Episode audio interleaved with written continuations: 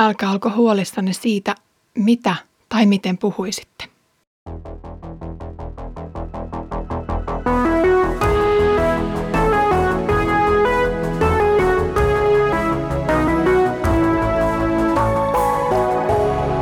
Kirjoitusten pauloissa.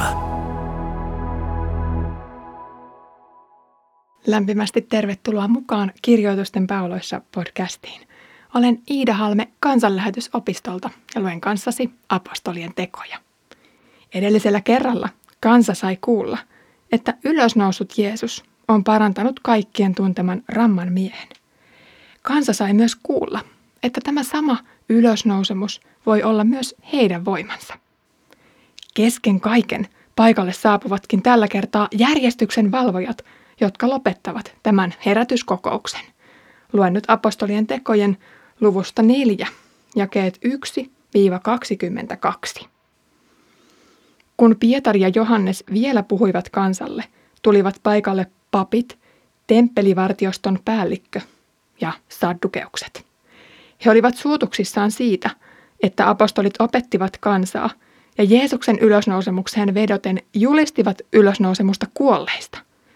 He pidättivät Pietarin ja Johanneksen ja panivat nämä yöksi vankilaan.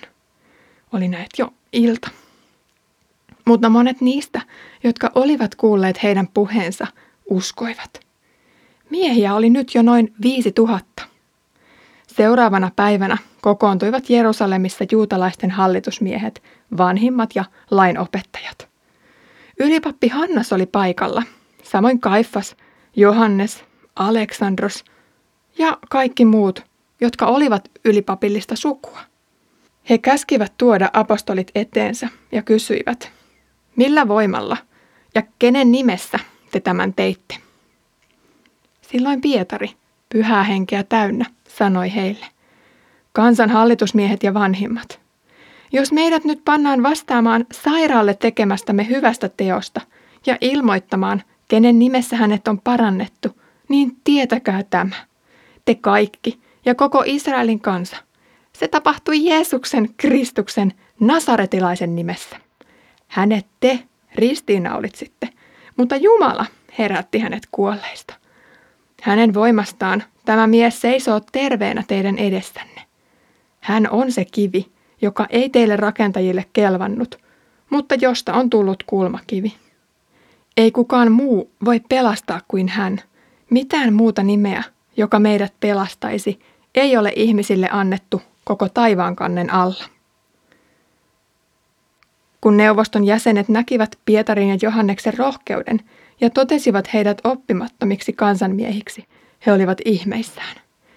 He tunsivat nämä Jeesuksen seuralaisiksi, ja kun he vielä näkivät parannetun miehen seisovan apostolien vieressä, he eivät voineet väittää vastaan. He käskivät apostolien poistua istuntosalista ja neuvottelivat keskenään.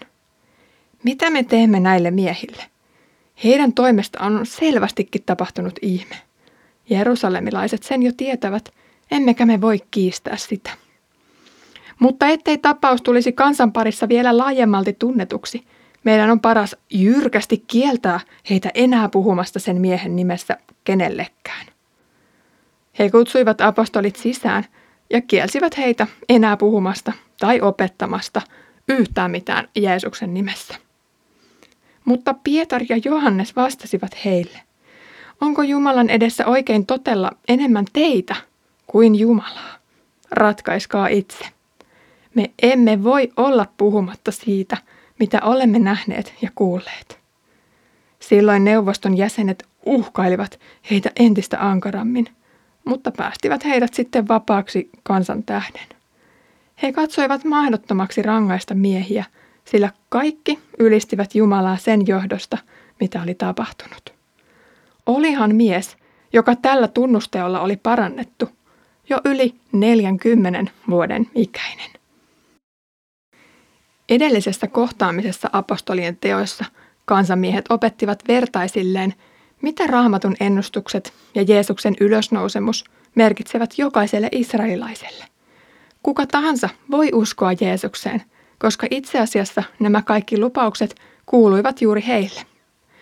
Vaikka Pietari ja Johannes joutuivat nyt rautoihin sanojensa takia, kansanmiehet ottivat sanoman vastaan ja alkoivat siis uskoa Jeesukseen. Seurakunta oli kasvanut lyhyessä ajassa noin 12 miehestä 5,000 mieheen ja siihen päälle vielä naiset ja lapset. Häikäisevää. Päivän tapahtumat olivat olleet vaiheikkaat. Rukoushetkeen tultiin ilmeisesti jo aamulla, mutta yhtäkkiä onkin jo ilta. Paikalle saapuneet temppelin vartiosto sekä saddukeukset olivat yksimielisiä siitä, ettei apostolien aikaansaannokset voineet jäädä seuraamuksia vaille. Saddukeukset ovat eräs juutalainen ryhmä, joka ei muun muassa uskonut ylösnousemukseen. Siksi Jeesuksen ylösnousemukseen vetoaminen raivostutti heitä. Pietaria ja Johannesta ei aiota vielä kuulustella, vaan tässä kohtaa heidät jätetään vankilaan yön yli. Tuomioistuin avautuisi aamulla, joten tästä tulikin putkayö. Aamulla oikeussaliin kokoontui sitten joukko juutalaisia johtajia. Joukossa olivat hallintojohtajan toimisto, hengellinen vanhimmisto, ylipappi sukulaisineen sekä Mooseksen lain parhaimmat asiantuntijat. Tämä arvovaltainen kokous kutsui apostolit luokseen. Kysymys galilealaisille oli yksinkertainen. Millä voimalla ja kenen nimessä te tämän teitte? Kyseessä olisi ennakkotapaus. Tätä ennen Jeesuksen seuraajia ei oltu vielä rangaistu uskon harjoittamisesta, Raamatun vapaasta julistamisesta tai ihmettekojen tekemisestä. Pietari olisi voinut tässä kohtaa pelata omaa peliään ja vastata kysymykseen ehkä hiukan kierrellen. Hänen uskonsa Jeesukseen, ylösnousemukseen ja nurkan takana odottavaan taivaaseen oli kuitenkin niin kirkas, ettei hän haaskannut aikaa, vaan puhui suoraan ja rohkeasti. Ensinnäkin, hän ei ole tehnyt mitään pahaa, vaan ainoastaan parantanut ihmisen, ja siitä ei minkään oikeustajun mukaan ole syytä rangaista ketään. Ja nyt hän, hyvää tehnyt, on viettänyt yön putkassa. Toiseksi, tämä tapahtui Jeesuksen Kristuksen nasaretilaisen nimessä, siis hänen, jonka ylipappi ja muut johtajat ajoivat pakanoiden käsiin ja ristille. Kolmanneksi, Jeesuksen voimaa ei voi kahlita, vaan Jumala herätti hänet kuolleista. Sitä paitsi, ei kukaan muu voi pelastaa kuin hän. Mitään muuta nimeä, joka meidät pelastaisi, ei ole ihmisille annettu koko taivaankannen alla. Syyttäjille asetettu vastasyytös oli rohkea teko. Ylösnousemuksesta avoimesti puhuminen sekä kulmakiven hylkäämisen esiinotto voisi tässä tilanteessa johtaa jopa kuoleman rangaistukseen. Pietari lausui myöhemmin rohkeutensa salaisuuden. Onko Jumalan edessä oikein totella ennemmin teitä kuin Jumalaa, ratkaiskaa itse? 40-vuotiaan miehen parantuminen oli kiistaton tosiasia. Siitä oli kuullut jo koko Jerusalem. Jeesuksen seuraajien keskuudesta uumoiltiin nousevan lisää vaikeuksia. Olihan jo itse Jeesus aiheuttanut hämmennystä juutalaisten yhteisössä. Niinpä näiden miesten käskettiin olla jatkossa hiljaa näistä asioista, mutta siihen he eivät tietenkään voineet suostua. Jumalan lähettämä Jeesus oli lähettänyt heidät nimenomaan kertomaan ilosanomaa kaikille, eikä muuta tietä taivaaseen ole.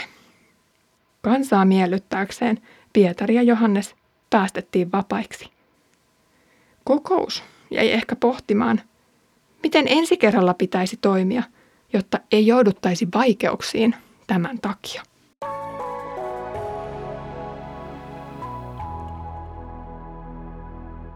Joku oli ehkä Jeesusta tappaessaan uumoillut, että tämän kuolema hajottaisi kannattajajoukon ja siten vaikeuksia aiheuttava ryhmittymä ei toisi lisää harmaita hiuksia. Usko Jeesukseen ja Jeesuksen opetus oli pyritty vaientamaan moni eri tavoin. Perinteiset menetelmät, vankeus, kidutus ja kuolema ovat saaneet myös uusia muotoja.